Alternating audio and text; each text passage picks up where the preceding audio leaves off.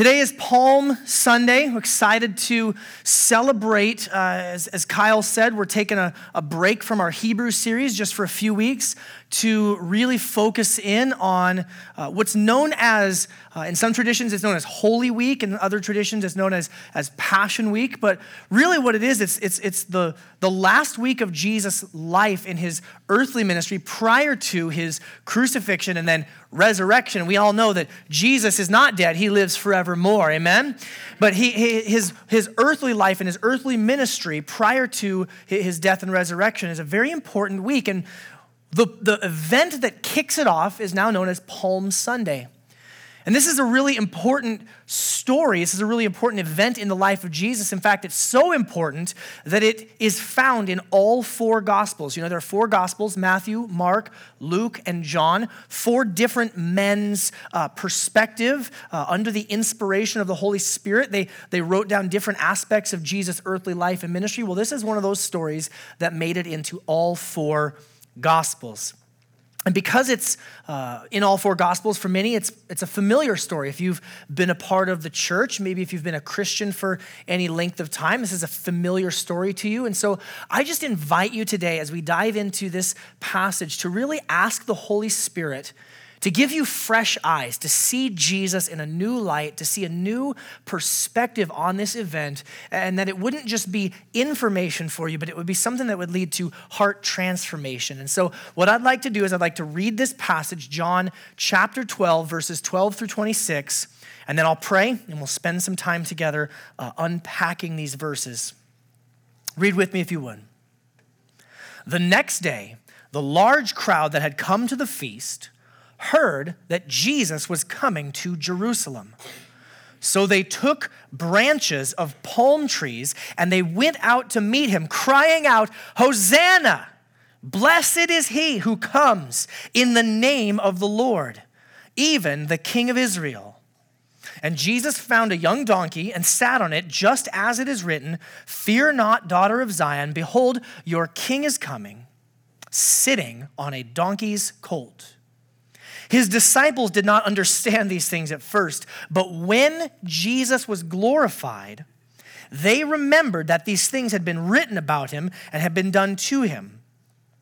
The crowd that had been with him when he called Lazarus out of the tomb and raised him from the dead continued to bear witness. The reason why the crowd went to meet him was that they heard he had done this sign. So the Pharisees said to one another, you see that you are gaining nothing. Look, the world has gone after him. Now, among those who went up to worship at the feast were some Greeks. So these came to Philip, who was from Bethsaida in Galilee, and asked him, Sir, we wish to see Jesus. Philip went and told Andrew. Andrew and Philip went and told Jesus, and Jesus answered them The hour has come for the Son of Man to be glorified. Truly, truly, I say to you, unless a grain of wheat falls into the earth and dies, it remains alone. But if it dies, it bears much fruit. Whoever loves his life loses it, and whoever hates his life in this world will keep it for eternal life. If anyone serves me, he must follow me. And where I am, there will my servant be also. If anyone serves me, the Father will honor him. May God bless the reading of his word. Let's pray together. Father, we thank you for all that this week represents.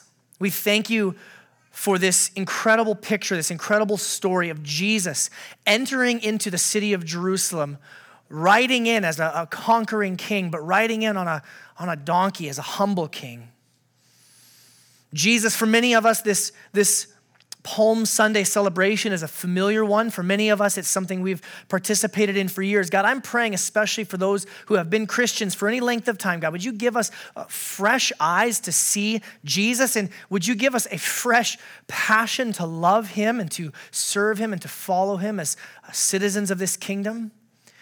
God, for any of my friends who are here today who are not yet Christians who have not uh, made that decision to follow Jesus and be a part of his kingdom. God, I pray you would just work in their hearts right now. God, give them the faith to see Jesus, to love Jesus, and to follow Jesus. And it's in His name we pray. And everybody said, Amen.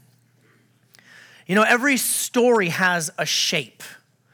Every story, a good story, will take you through some ups and some downs, will take you through some highs and some lows. Uh, it's not a very good story, is it, if it's just kind of a flat and static storyline? And if you look back into antiquity, the ancient Greeks, they, they really categorized most stories into two broad categories. They had the comedy, which doesn't really have uh, as much to do with humor. When we say the word comedy, we think, make me laugh. Well, when they used the word comedy, what they meant was it started out high, things went poorly, went bad, it would go down, and then at the end of the story, things would go back up again. And then they would use the term tragedy, which is, you might guess, the exact opposite. Things would start out not very good. And then things would start to get better. Things would look like they're going to take a turn for the better and all is going to be well. But then at the end of the story, everything falls off and disintegrates again. I'm speaking very broadly. Obviously, there's much more uh, could be said about that. But uh, every story, generally speaking, falls into one of those two categories. Now, the Bible is, in fact, has, has been spoken of and has been written of as being a type of comedy. You see, at the very beginning, things are wonderful. God creates the heavens and the earth. Everything is peaceful and beautiful, but not three chapters in, everything takes a dive for the worse. And then spends a long time down at the bottom.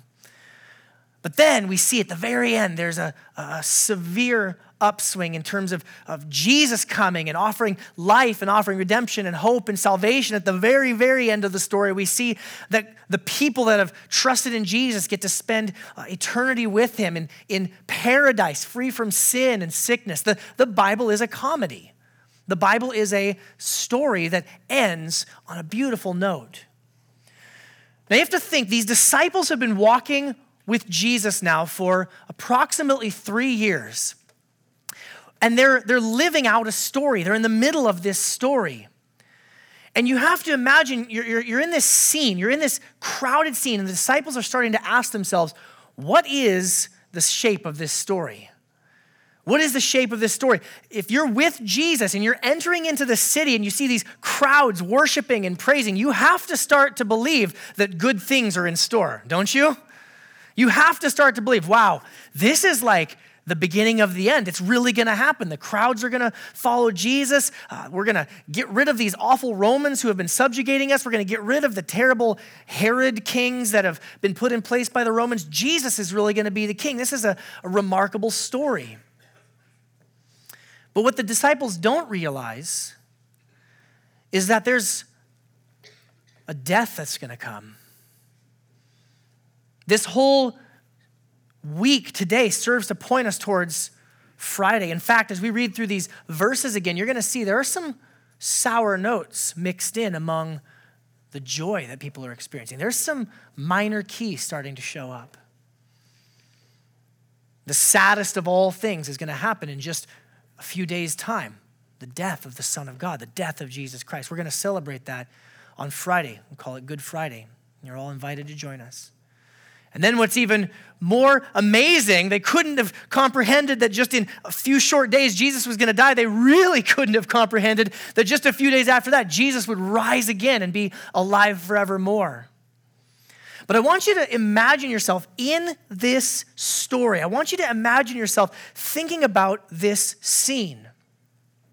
And what I want you to understand really the, the big idea of this whole passage, the big idea of, of the sermon today is this Jesus is the king of all peoples, and he demands allegiance from all people.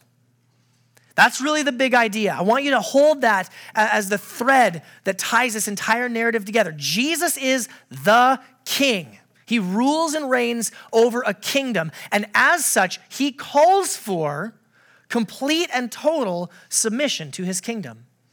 There's no halfway in and halfway out. And as we look at this passage today, we're going to see four things about this kingdom. We're going to, we're going to see that this kingdom was promised. So we're going to see a promise of the kingdom. We're going to see just how surprising this kingdom is. So, the surprise of the kingdom, we're going to see how different this kingdom is from all of the other kingdoms of the world. And we're going to see how challenging this kingdom is.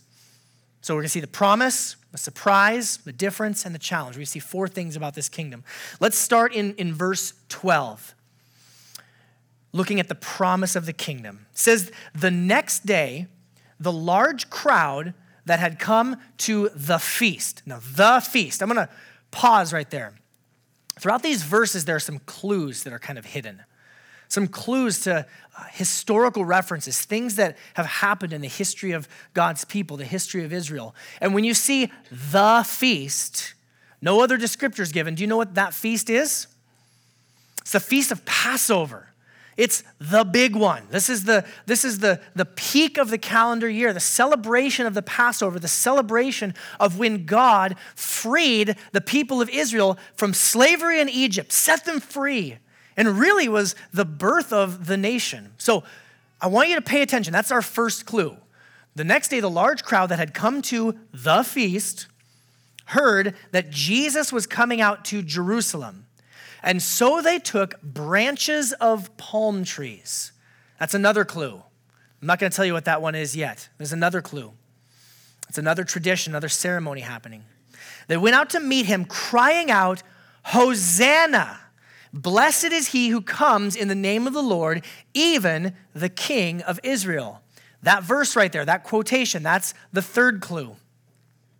And Jesus found a young donkey and sat on it, just as it is written Fear not, daughter of Zion. Behold, your king is coming, sitting on a donkey's colt. That donkey, that's clue number four. You guys feel like we're playing a game of Blue's Clues or something right now, right? There's, there's these, I have young children, forgive me. The, these clues hidden throughout this narrative. There's something really important happening. There's something really important happening because Jesus is making a claim to kingship here, but it's not divorced from historical context. Let, let, me just give you an analogy. I want you to imagine for a minute that, that you're a, a young child and you wake up one morning and you walk downstairs into the living room and there's a tree in your living room and there's decorations hanging from the tree and presents all underneath the tree. And then you look over on the mantle and there is a pumpkin with a face carved into it and a bowl of candy. And then you look a little bit over off to the right and there's a bunch of dyed eggs and more candy. What would you imagine was happening? Like the best holiday ever known to man, right? Some combination of Christmas and Halloween and Easter and multiple candy bowls. This is amazing. What is happening in this scene is a mixing of metaphors. It's a bunch of different aspects of the story of Israel all colliding and combining into one. Let me just walk you briefly through the history of, of Israel, particularly as it has to do with kings. And let me just say this by way of, of kind of an introduction to this section. Recounting this history is important for us. Recounting this history is important for us. When we come to the person of Jesus, it could be very easy for us as 21st century American Christians to not understand that Jesus was really living out a story. He was living out the culmination of a very long story that took place through the people of Israel.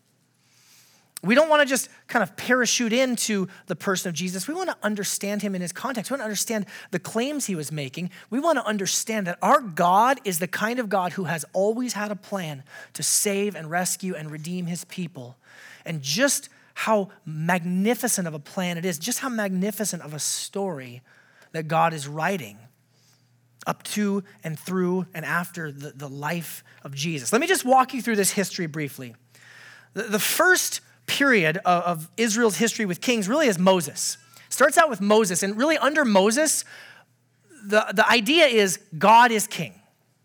In fact, it explicitly says so in, in the book of Deuteronomy and other places that the people of Israel are to function as a theocracy, meaning God is the king. Moses is the lawgiver, Moses is a prophet, Moses is a, judge, but Moses is not the king. God is king. When they would go into battle against foreign armies, uh, usually uh, any nation would be led out by their king. No, God would lead them. God was the king that would lead the people. And this is true under Joshua as well. But the problem is, is after Joshua died, Israel entered into really the next period of history under the judges in which there really was no king. There really was no leadership. The people forgot that to, to, to submit to and to follow God as king. And they would get themselves into all sorts of trouble. It always started with them worshiping false gods. They would worship idols, and then they would get themselves subjugated to these other kings. And then God would raise up a judge, He'd raise up a deliverer, and they'd be set free. And they'd say, Oh, thank you, God. And then they'd go right back to worshiping their idols. It's a very sad downward spiral under uh, the judges where there really is no king. It actually says in Judges that everyone did what was right in their own eyes. At the end of the period of Judges, the people of Israel are sick of it. They say, We have to have a king. We need to have a king. And so they basically strong arm the prophet Samuel into giving them a king. And we end up with King Saul. He's the people's king. He's the people's king. He's the one that they have demanded. There's a, I, I'll probably butcher it, but there's kind of a truism that says, you know, people get the king that they deserve. People get the leader that they deserve. Well, the people were not following God as king. The people wanted to, they specifically said, We want to be like other nations. We need a king. And so they get King Saul. He had an okay start, but his story is definitely one of a tragedy. Saul does not finish well. Saul is removed from the kingship over Israel, and in his place, God puts a man named David. David is a man after God's own heart. David is God's chosen king. Even while Saul is still ruling and reigning, God has David anointed. And David becomes more than just a king, David becomes the king. David, in fact, is given a promise by God that he will always have one of his descendants ruling over the people of Israel. This is what 1 Kings 2 says speaking, you know, says to pay attention to God's law so that the Lord may establish his word that he spoke concerning me, saying, If your sons pay close attention to their way to walk before me in faithfulness with all their heart and with all their soul, here it is, you shall not lack a man on the throne of Israel. God actually promises to David that one of his descendants would always rule over Israel. Now, in Psalm 118, this is a psalm that David writes, this is what he actually says. He says this Save us, we pray, O Lord, O Lord, we pray, give us success. Blessed is he who comes in the name of the Lord. We bless you from the house of the Lord. Now, this is really interesting. This was our second, well, actually, let me get my numbers right. This was our third clue that we looked at. That, that phrase, save us, we pray, O Lord, in the Hebrew sounds like Hosanna. Remember a minute ago when we saw the people shouting Hosanna? What they're saying is, Save us, O Lord. Save us. It's a cry of, of asking for help, but it's also a cry of praise. Praise the God who saves. Blessed is he who comes in the name of the Lord. See, King David is writing this a long time, centuries and centuries before the time of Jesus, but he's giving us a picture. He's pointing us forward to the type of king, the ultimate king who's going to come. This is what's known as a messianic psalm. It's pointing forward, it's one of these clues. And so when the people at Jesus' parade start crying out, Save us, O Lord! Blessed is he who comes in the name of the Lord. You know what they're saying? They're saying this man, Jesus, right here, he is the one who is the promised king who's going to save us. He's the one. This would have been an absolutely unmistakable reference. Just like for you and me to walk downstairs uh, one morning to see a tree with decorations hung on it, we know what that means. When the people start singing out this psalm, the people know what that means. Jesus is the king. Continuing in the story of Israel, the next king after David is Solomon. And Solomon is the wise king. This is David's son. Solomon actually starts out very well. He's, he's a, a, very honored and revered king. He actually is able to build a temple, to build a house of worship for God. But again, another tragic story where Solomon lets his heart uh, be pulled astray by, by foreign wives. He, he ended up with hundreds of wives and hundreds of concubines, and he began to worship false gods, and uh, things in the nation went really poorly as a result. We enter into this next period of this divided kingdom where there's competing kings, the northern tribes versus the southern tribes, Israel versus Judah, 10 versus 2, and each one has rival kings and rival claims to authority and leadership. And it is a very sad and a tragic period in the history of Israel. The kings in, in the northern tribes were particularly bad. The southern tribe kings, they did okay, they did a little bit better. But ultimately, both kingdoms ended up in exile. And so now the people are sitting under the rulership of pagan kings. To imagine you've, you've lived in this land your whole life, you have to imagine it was the land that God promised to give to your forefathers. We live in this land where we're here, and now because of our sin, because of our rebellion, now we're living under the rule of pagan kings. In fact, in the Bible, you read about a lot of pagan kings like Darius and Nebuchadnezzar and Belshazzar and, and, and Cyrus and uh, Xerxes, all sorts of foreign kings ruling over God's people, not the way that God would rule over them, not the way that King David would rule over them. During this period of exile, a lot of prophets began to speak words from God. This is one of our other clues here. There's a prophet named Zechariah. In Zechariah 9 9, we see this. It says, Rejoice greatly, O daughter of Zion. Shout aloud, O daughter of Jerusalem. Behold, your king is coming to you. Righteous and having salvation is he, humble and mounted on a donkey, on a colt, the foal of a donkey. You have to remember, this was written hundreds of years before the time of Jesus. It's a promise, it's a hope, it's an expectation. Hey, People of Israel, I know you're in exile. I know you are sitting under the rulership of some really bad foreign pagan kings, but rejoice greatly because there's a king coming. And he's going to be righteous and he's going to have salvation. And you're going to know it because he's going to ride on a donkey of all things. When Jesus goes and has a donkey brought to him that he may ride on it, what is Jesus doing? He is, I believe, intentionally referencing this prophecy. Jesus himself is saying, I'm this king. I am the king of righteousness and the king of salvation. You should rejoice. Do you think the people of Israel would have gotten that? Do you think they would have picked up on this reference? See all these different clues coming together? This, this history, this story, it's all coming together. There's one more. This one is uh, very interesting. One more clue. This is the period of Israel after the exile. God allowed them to eventually return. And in the Bible, in the Old Testament, we see uh, in the books of Ezra and Nehemiah the return of the people from exile, and then the storyline of the Old Testament stops. we have a period of about 400 years in between the Old Testament and the New Testament when Jesus bursts onto the scene. However, there are some other books that were written during that time that give us some interesting information and give us some interesting history about uh, particularly a group of people known as the Maccabees. Uh, have you guys ever heard of the Apocrypha? Is that a familiar term for you guys? Uh, any of you who maybe have background in the Catholic Church, you know that they have some extra books in their Bible. Uh, we, would, we would say that those books uh, are very interesting. They're, they're uh, good history. They give us some things to kind of fill in the gaps, but they're not on the same level of inspired and authoritative, perfect word of God. Amen? But there's a, there's a reference that happens. So, so, those of you who maybe know the story, uh, the Syrians had now come in and conquered over Jerusalem. And this, family, this particular leader named Judah Maccabees, was raised up Judah the Hammer. Talk about a cool nickname.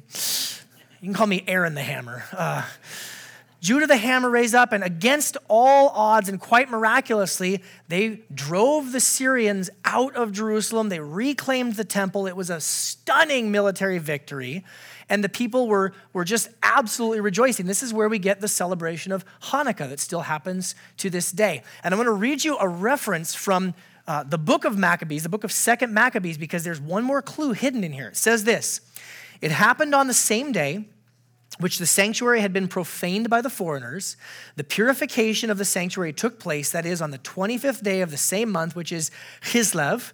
They celebrated it for eight days with rejoicing. There's Hanukkah. In the manner of the festival of booths, remembering how not long before, during the festival of booths, they had been wandering in the mountains and caves like wild animals. Therefore, carrying ivy wreathed wands and beautiful branches and also fronds of palm, they offered hymns of thanksgiving to him who had given success to the purifying of his own holy place. And they decreed by public edict, ratified by vote, that the whole nation of the Jews should observe these days every year. What that's saying to us is this there's another holiday, there's another annual celebration where the people would wave palm branches to celebrate the victorious Maccabean kings who kicked out those awful, bad Syrians, and now we're celebrating. Again, this is quite the mixed metaphor. This is quite the mixed metaphor. We're, we're in Jerusalem to celebrate the Passover, and now all of a sudden we're waving palm branches. It's not that time of year yet, but the people recognize that Jesus is the ultimate king who fulfills all of these strands of Israel's history. Listen, I know I've covered a ton of history and I've covered a, bunch of different angles. If you could walk away from this with just this one point, is that it's unmistakable that the people were saying Jesus is the king and that Jesus himself is saying, I'm the king. I'm the king. I will rule over my people. I will rule over and reign over the people as a king does. And what I want you to see is how it isn't just some random claim to kingship. If I was to tomorrow say, I am now running for president of the United States, all of the candidates are a severe disappointment, I'm gonna run for president, you would say, that's random, right? But if my last name was Kennedy or Clinton or Bush, you would say, oh, yeah, uh, that kind of makes a little bit more sense. I understand it now. There's some history there. There's history here at this moment that we find Jesus riding into Jerusalem. And I want to say this as well. You have to understand, this would have made the political leaders very nervous. Sometimes we can spiritualize Christianity. In fact, that's one of the great tactics that the devil loves to use in our culture is that the Christian faith is just this private spiritual thing. You go do your religious practices, you go have your faith, as long as it doesn't affect or influence anything or anybody else, you can go believe and do what you want. But you need to understand that Jesus' kingdom is not just about your own private, personal religious experience. It is about Jesus claiming that he has authority over the whole world. Amen? You have to know that the political leaders of the day were getting quite nervous. In fact, so nervous that in just five days' time, they're going to have him executed as an enemy of the state.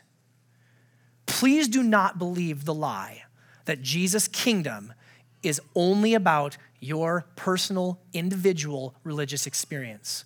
That is a lie. God wants everything in your life and in the whole world. Amen? So that's the promise of the kingdom. His kingdom is coming, this kingdom has been promised. Now, there's something in verse 16 that just really struck me this week. This is the surprise of the kingdom. Now, verse 16, his disciples did not understand these things at first, but when Jesus was glorified, then they remembered that these things had been written about him and had been done to him. I just love the honesty of the Bible sometimes. Jesus' own followers who traveled with him for three years, who Jesus had told them repeated times, this is gonna happen, this is gonna happen, this is what it's gonna mean, they didn't get it. I love that.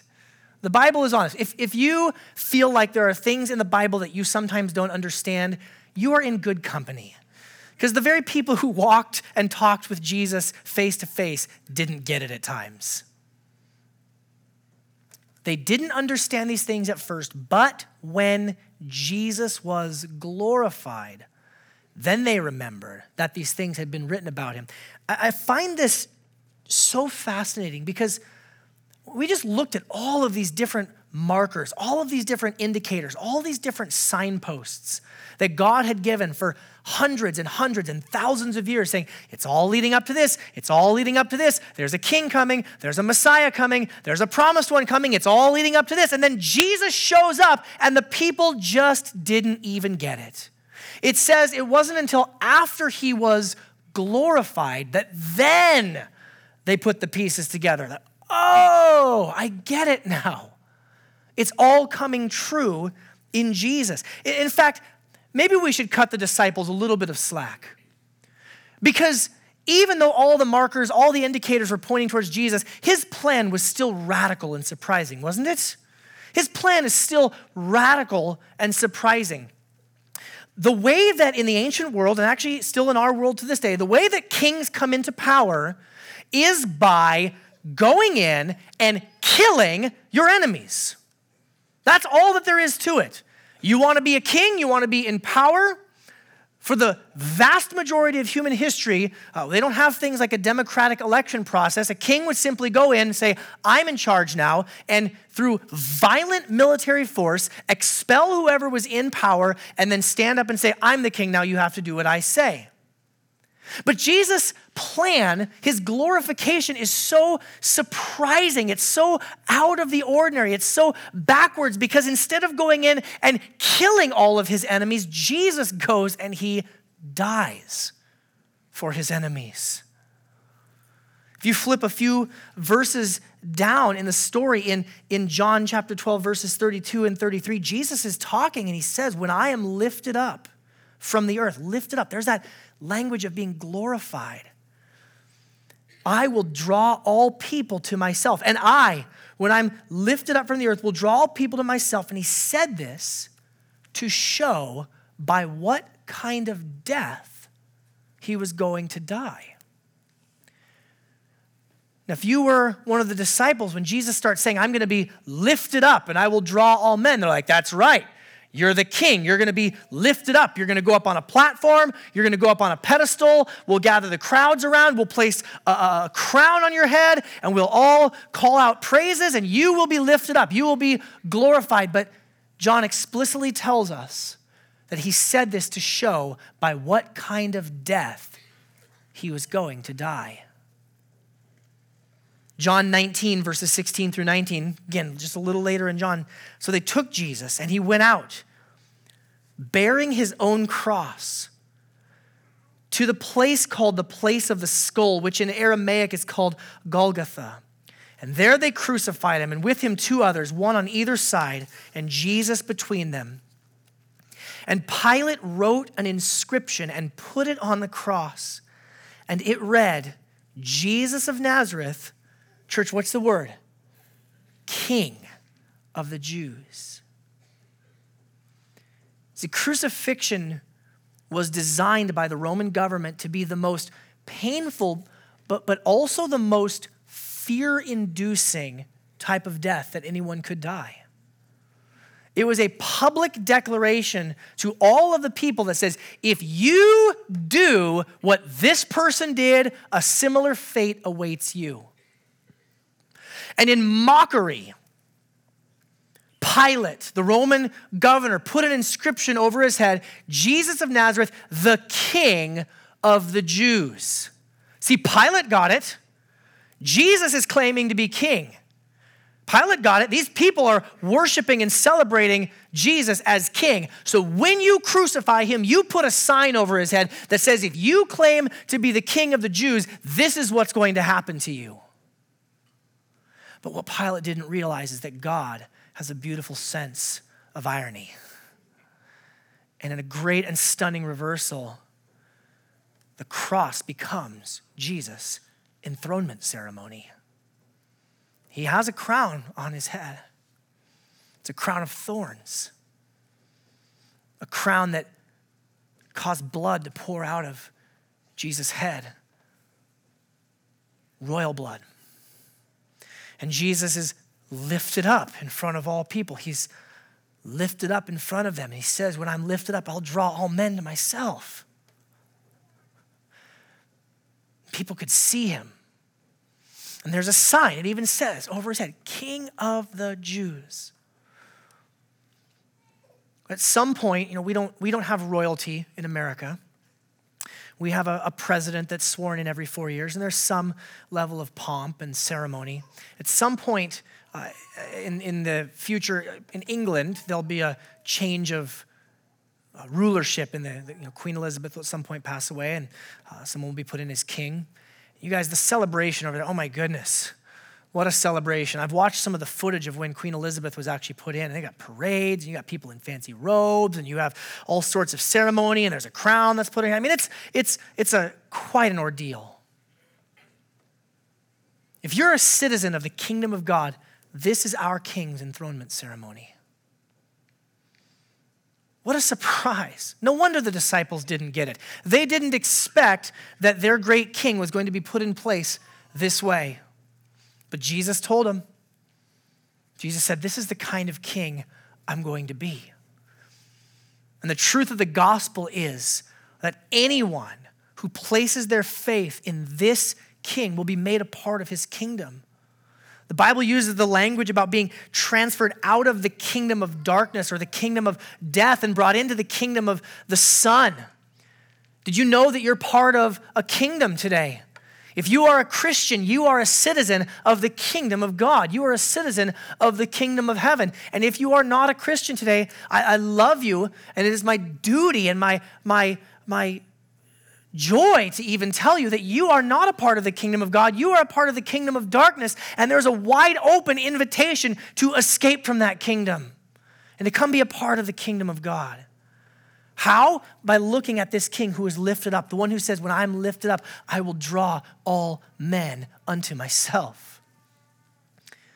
And Jesus is a different king, so we would expect that his kingdom would be a different kind of kingdom. Look through uh, verses 17 through 23. The first thing I want you to see actually is that this kingdom is a humble kingdom. It's a humble kingdom. That, that reference we looked at in Zechariah 9 9, it says, Behold, your king is coming to you, uh, righteous and having salvation is he, humble and mounted on a donkey, on a colt, the foal of a donkey. Again, in the ancient world, you, you ride into town, you're going to claim to be the king, you ride on a big horse. The, the bigger, the better, right? It's like celebrities today, like the bigger the limousine, the better, right? That's how you know that somebody's important. Do they have a they have a limousine? Oh no, they have a limousine SUV. Oh, they have their own 747. They must be really important, right?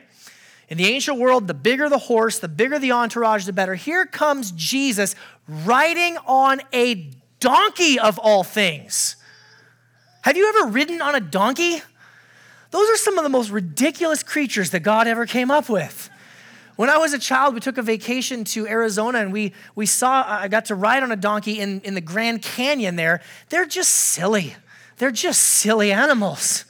This is what Tim Keller, uh, pastor and author, says. This type of parade was culturally appropriate in that era, but Jesus deliberately departed from the script and did something very different. He didn't ride in on a powerful war horse the way a king would. He was mounted on a polos, that is, a colt or a small donkey. Here was Jesus Christ, the King of authoritative, miraculous power, riding into town on a steed fit for a child or a hobbit.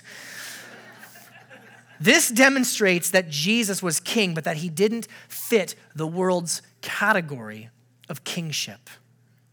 We should know this, we should have known this to be true from Jesus. His own ministry bears this out. In Matthew chapter 10, he's, he's talking to his disciples. He says, You know that the rulers of the Gentiles lord it over them. You know I'm in charge. You know I'm the boss. You know I'm the one that you need to come to if you want something done and their great ones exercise authority over them. It shall not be so among you. But whoever would be great among you must be your servant, and whoever would be first among you must be your slave, even as the Son of Man, even Jesus himself, came not to be served, but to serve and to give his life as a ransom for many.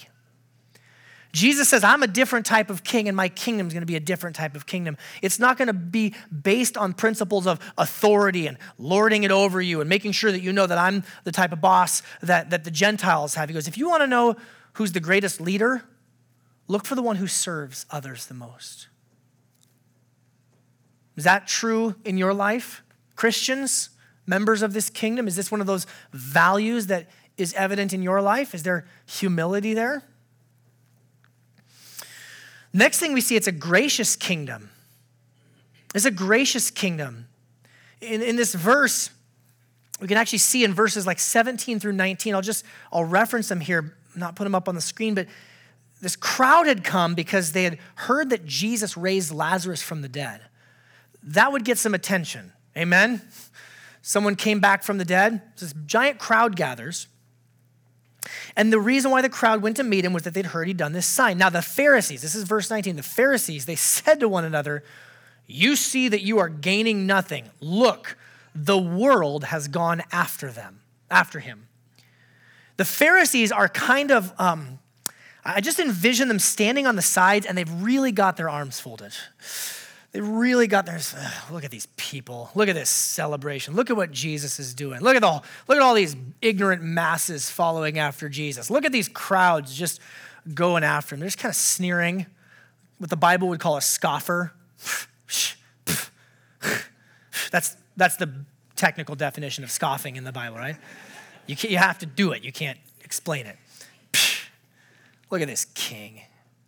Look at it. You know, we do all these things right. We follow the law. We uphold the Ten Commandments. And look at these people just following after Jesus, thinking they're going to get some forgiveness and grace. maybe they're going to, you know, he'll raise their dead people back to life. And the Pharisees are just absolutely indignant over this celebration that's happening. But here we see that Jesus is indeed modeling another contrast He's modeling another contrast. He said, No, no, my kingdom is not going to be one that's based on how well you do and how good you do and how much you measure up. He goes, My kingdom is going to be one that's based on grace. See, the Pharisees are standing there just deriding the people, and yet Jesus is there loving the people. Again, you can see this in, in places like Matthew chapter 20. There's a parable that Jesus tells where he says, you know, he tells this story, he goes, you know, a guy goes out and he's going to hire some workers. He hires them first thing in the morning. He says, I'll pay you, uh, you know, $100. And then throughout the day, he goes out and he keeps hiring more workers. He goes out at lunchtime. He goes out in the mid afternoon. He actually goes and hires some right at five o'clock, says, I'll pay you $100. Come work for me. And at the end of the day, the, the business owner goes to settle up and he gives everybody $100. And the people who got hired on in the morning said, Hey, that's not fair. We worked all day. Those people only worked for a, a little bit of the day. How come you're giving us all $100? And Jesus says, That's the way the kingdom of God works. Even the least in the kingdom still get eternal life. Even the least in the kingdom still receive a share of the inheritance of the riches of heaven given to you by Christ. Did you know that there is hope for those of you who today feel like really bad Christians? You feel like a bad Christian. Oh, I just, I can't get it together. I can't measure up. Listen, if it was up to us, none of us would be a part of God's kingdom. Just because there's somebody who maybe measures up a little closer to the bar that they also failed to reach doesn't mean that they reached the bar. You could be two, two clicks closer to still failing. It doesn't matter. Our, our, our, righteousness, our status, our, our, our, our citizenship in this kingdom is based solely on God's grace. It's not based on our works. No, we are called into this kingdom then to live out the works of the kingdom? Absolutely. I'm not saying that you should have a, a, a, lackadaisical attitude about sin. I'm not saying you should say, well, I'm just a bad Christian. That's just how I am. No, God's going to grow you and shape you and change you. But if you think that your citizenship in this kingdom is based on your works, you're sorely mistaken. It is based only on God's grace and His grace alone. That's good news for all of us. It takes the pressure off. I'm not a part of this kingdom because I'm some super good Christian. If you're not a Christian, listen, again, another one of those lies that gets circulated is, oh, to be a Christian means you have to be a good person, you have to do the right things all the time. No, being a Christian means that you've admitted that you're really terrible at doing all the good things all the time, and you really need a rescuer and a redeemer. That's Christianity. That's the gospel. That's different from any other religion in the whole wide world. Every other religion says you got to get good enough, your good deeds need to outweigh your bad deeds, whatever. Jesus says, I know you're a hopeless train wreck. Let me save you, redeem you, bring you into my kingdom, and let me teach you how to live now. Isn't that good news? His kingdom is different. It's a humble kingdom, it's a gracious kingdom, and it is a kingdom for all people. Oh, I love this part. Let me actually read this uh, a little bit more in depth because what's happening here in, in, in um, this story is it's a very nationalistic scene. This is a very Jewish scene, right? We've got the Passover, we've got the Maccabees, we've got prophecies from Zechariah, we've got Psalms from King David. It's all very Jewish, Jewishy. I don't think that's the right word, but this very Hebrew scene. And then in verse 20, it says this Now, among those who went up to worship at the feast were some Greeks. There was a special, uh, literally a second class area where those who were non Jews were allowed to go and worship. And these people, these Greeks, were there to worship. They were converts to Judaism, and they were there to worship at the feast. And they came to Philip, that's one of Jesus' disciples, who's from Bethsaida in Galilee, and they said, Sir, we wish to see Jesus. And Philip went and told, not Jesus, he went and told Andrew. I think that's uh, probably indicative of maybe a little fear on Philip's part, like, hey, uh, Andrew, we're doing all this really Jewish stuff here, and these Greeks want to talk to Jesus. Do you think that's a good idea? Like, should we do that? And apparently Andrew said yes. So Andrew and Philip went together. We need the buddy system here. Went and told Jesus, and Jesus answered them. Now, pause, pause. What's amazing is that Jesus, in the middle of this very nationalistic scene, this very Jewish scene, says, Yes, let's, let's go talk to these Greeks. Let's go have a conversation with them. Let's go bring them in to the celebration. Do you know why? Because God's kingdom is a kingdom for all people. God's kingdom is a kingdom for people from every nation and tongue and tribe on the face of the earth.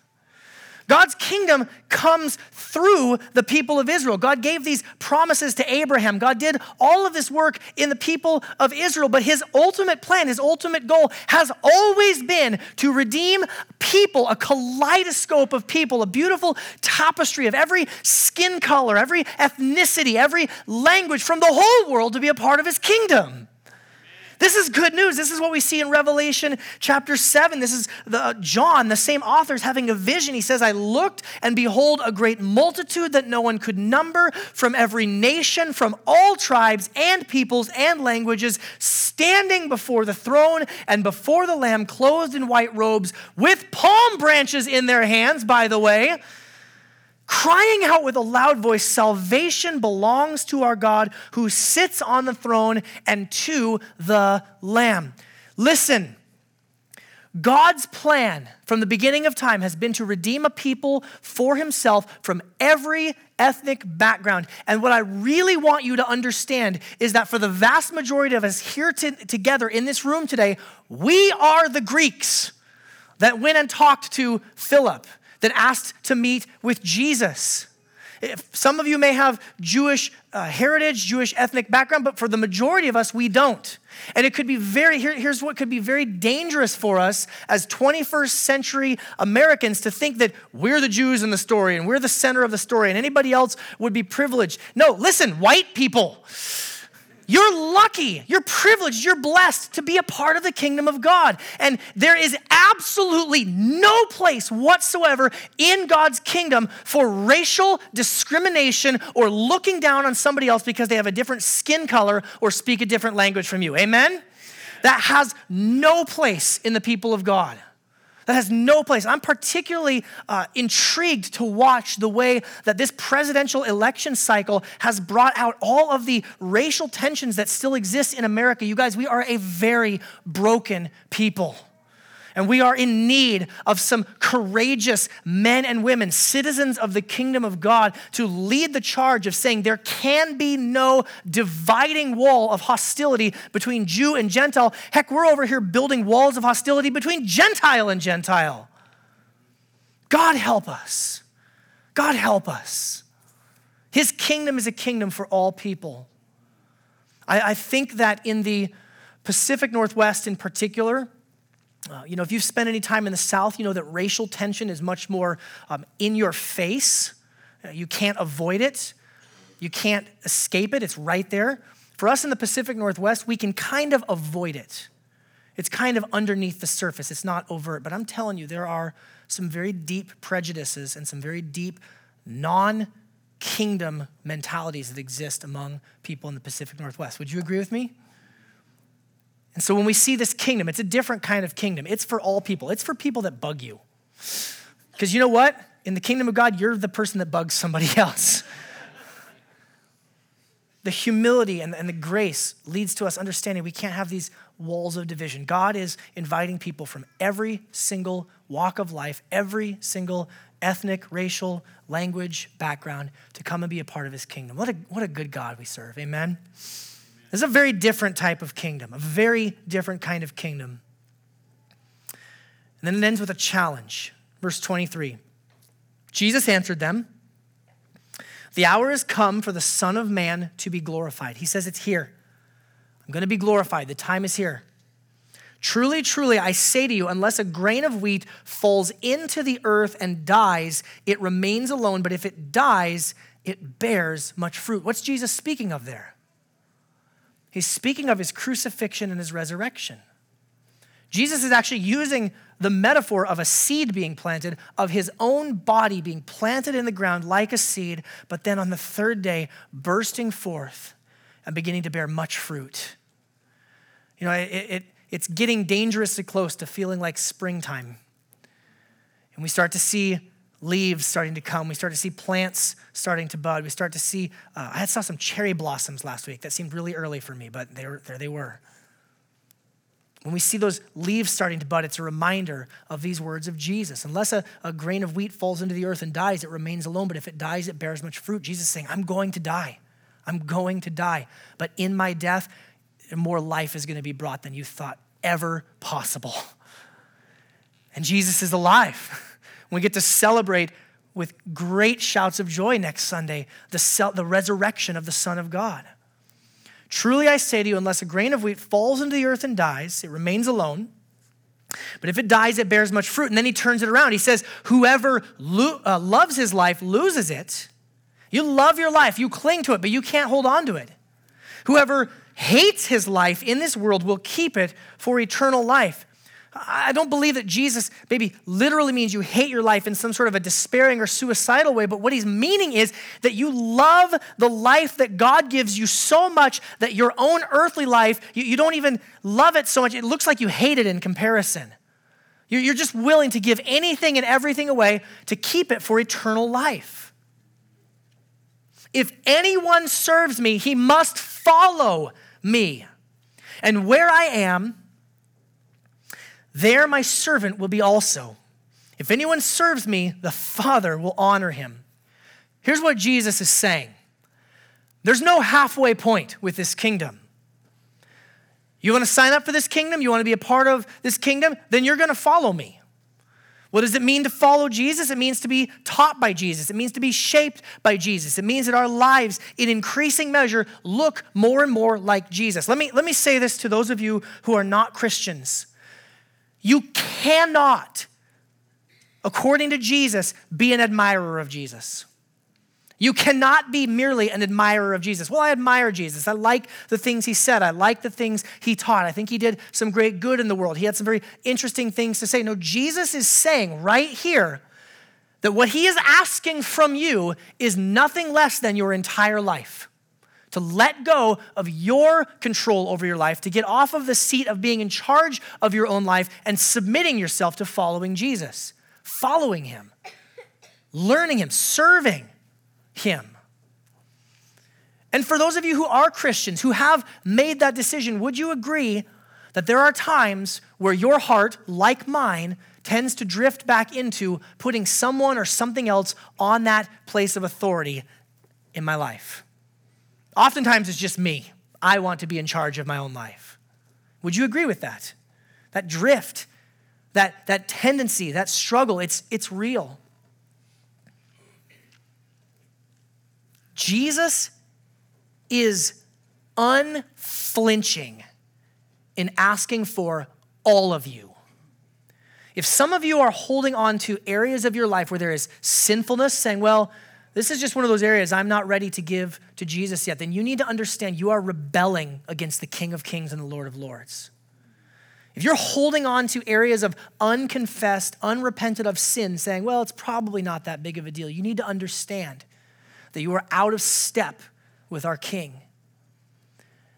And rather than standing up here and saying, you know, you need to do better, you need to try harder, what I want you to understand is that Jesus gave all. Jesus gave us everything. What did Jesus have that he didn't give us? Jesus gave us his very life. Jesus says, I'm gonna, I'm gonna place all that I have right here. I'm push all my chips in the middle of the table. I'm going to give it all. I'm going to hold nothing back. Jesus has no more love, no more grace that he could possibly give. Greater love has no one than he laid down his life for his friends. Do you see the enormity of the gift that Jesus has given to us? And if you are a Christian and you see just how massive the gift of grace is that you've received, how can you hold anything back from this great king? For those of you who aren't Christians, I'm inviting you today give everything you've got to Jesus. Don't sample, don't sip, don't taste, don't dip your toe in the water. Push all your chips to the middle of the table too and say, I'm going all in on Jesus Christ. I'd rather be a, a, a lowly servant in his kingdom than the king of my own kingdom. I want to close with three questions. These are just ones for us all to reflect on. Number one, will you follow this king? Will you follow this king, particularly for those of you who are not Christians? Jesus is the king. He claimed it. He says, I'm the king. Will you follow him? Number two, will you pledge allegiance to King Jesus above all? Not just will you follow him, but when you see your heart wanting to drift after other kings or putting yourself up on the place of rulership, will you pledge allegiance to him above all? And number three, will you live out the kingdom values of humility, grace, and reconciliation? Will you live out the kingdom values? Saying that you want to follow Jesus but not living out the kingdom values means you're not following Jesus. And if he brings anything to your heart right now, then confess it, repent of it, and receive his grace. And receive his teaching and his instruction because he said that we could come to him. And the Bible says, a broken heart and a contrite spirit he'll never deny. Jesus says, Take my yoke upon you and learn from me, for I'm humble and gentle in heart. Those are the questions I want you to think about. I actually want to just pause for a brief moment here and invite you just to close your eyes if you would. I want to pray. God, I'm just praying right now for anyone who's here. God, for, for any of those who are not Christians here today, God, I pray that you would do a stirring in their heart, that they would recognize how important it is to give their lives to Jesus and, and follow Jesus. God, I know you're not interested in a, a, fancy prayer of any sort, but God, you're just interested in their hearts. God, for those of my friends who are here today who are Christians, who have uh, made that step to follow you, I, but there, there's com- competition in the heart. God, I pray that you would reset and realign the priorities. Send your spirit now as we enter into this time of response. May we all respond to you uh, as you want us to pray this in Jesus' good name. Amen. We're going to respond now, church. Some of you, maybe even today, you're responding in faith for the first time. I would love for you to come find myself or one of the other leaders here. Would love to talk with you and pray with you. For the rest of us, we're going to respond first by giving of our tithes and offerings. So I'd like to invite the financial stewards to come and begin to collect the offering if you would. Uh, while they're collecting the offering, I just want to remind you this is, again, this is not one of those works we do to earn God's love. It's something we do in response to the love He's given to us. And so, encourage you to give generously uh, as God would lead. Let's talk about a few questions to help us with conversation this week in our homes and in our community groups. First question Why does the whole story of Scripture, you know, particularly today we talked about the story of Israel's kings, why does that matter to us today as 21st century Christians? You guys can collect the offering. Yeah. Number two, why is Jesus such a surprising king? And what about his kingdom continues to surprise you? Number three, the cross is Jesus' enthronement ceremony. Discuss this idea. I'll get these out of order. Uh, what implications does this have for our lives, our families, our communities, and our church? Number four, where in your life are you tempted to pledge allegiance to someone or something more than King Jesus? And then number five, how can we as individuals and as a group more passionately live out Jesus' kingdom values? Let's discuss those things this week in our community groups and in our homes. And then let's pray. We want to be people of prayer. So, number one, spend time in prayer simply praising King Jesus for who he is and what he has done. I think this is a great week for us to, like the people in the crowd, just wave some palm branches. I mean, maybe literally, but figuratively just praising Him. God, thank you for sending Jesus. Thank you, Jesus, that you're a humble King. Just offering up those types of prayers just in praise. And then number two, pray for those who don't follow Jesus to come into His kingdom through us living out Jesus' kingdom values. You know, the, the kingdom values of humility and graciousness and reconciliation, those will stand out in our increasingly selfish world. Wouldn't you agree? So, as we live out these kingdom values, I believe that God has people He wants to save uh, by using us to model those things for people. And so, I just ask you to be praying for those who don't yet follow Jesus. We're going to respond in communion, a celebration of the Lord's table. This is for Christians. Uh, if you're a Christian, even if you're a guest or a visitor with us, you're welcome to join us at the table. If you're not a Christian, I would invite you to abstain, or even better, give your sin to Jesus, receive his grace, and come join us at the table. The bread being a reminder of Jesus' broken body, and the wine or the juice being a reminder of Jesus' blood that was spilled out for us. And as we eat and drink today, let's remember that we have a great king named Jesus. And this team is going to lead us in some songs in celebration of our great King Jesus. This first song is a song of surrender. It's a, it's a traditional hymn. It's one that just says the simple words, I surrender all. If God has been working in your heart anywhere where you've not surrendered to King Jesus, then I invite you to sing this song today as a prayer. Let's all stand together, if you would. I'll pray, and we'll begin this time of singing in response.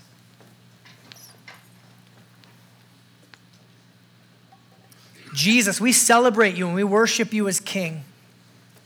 We say, Hosanna. Save us, O God.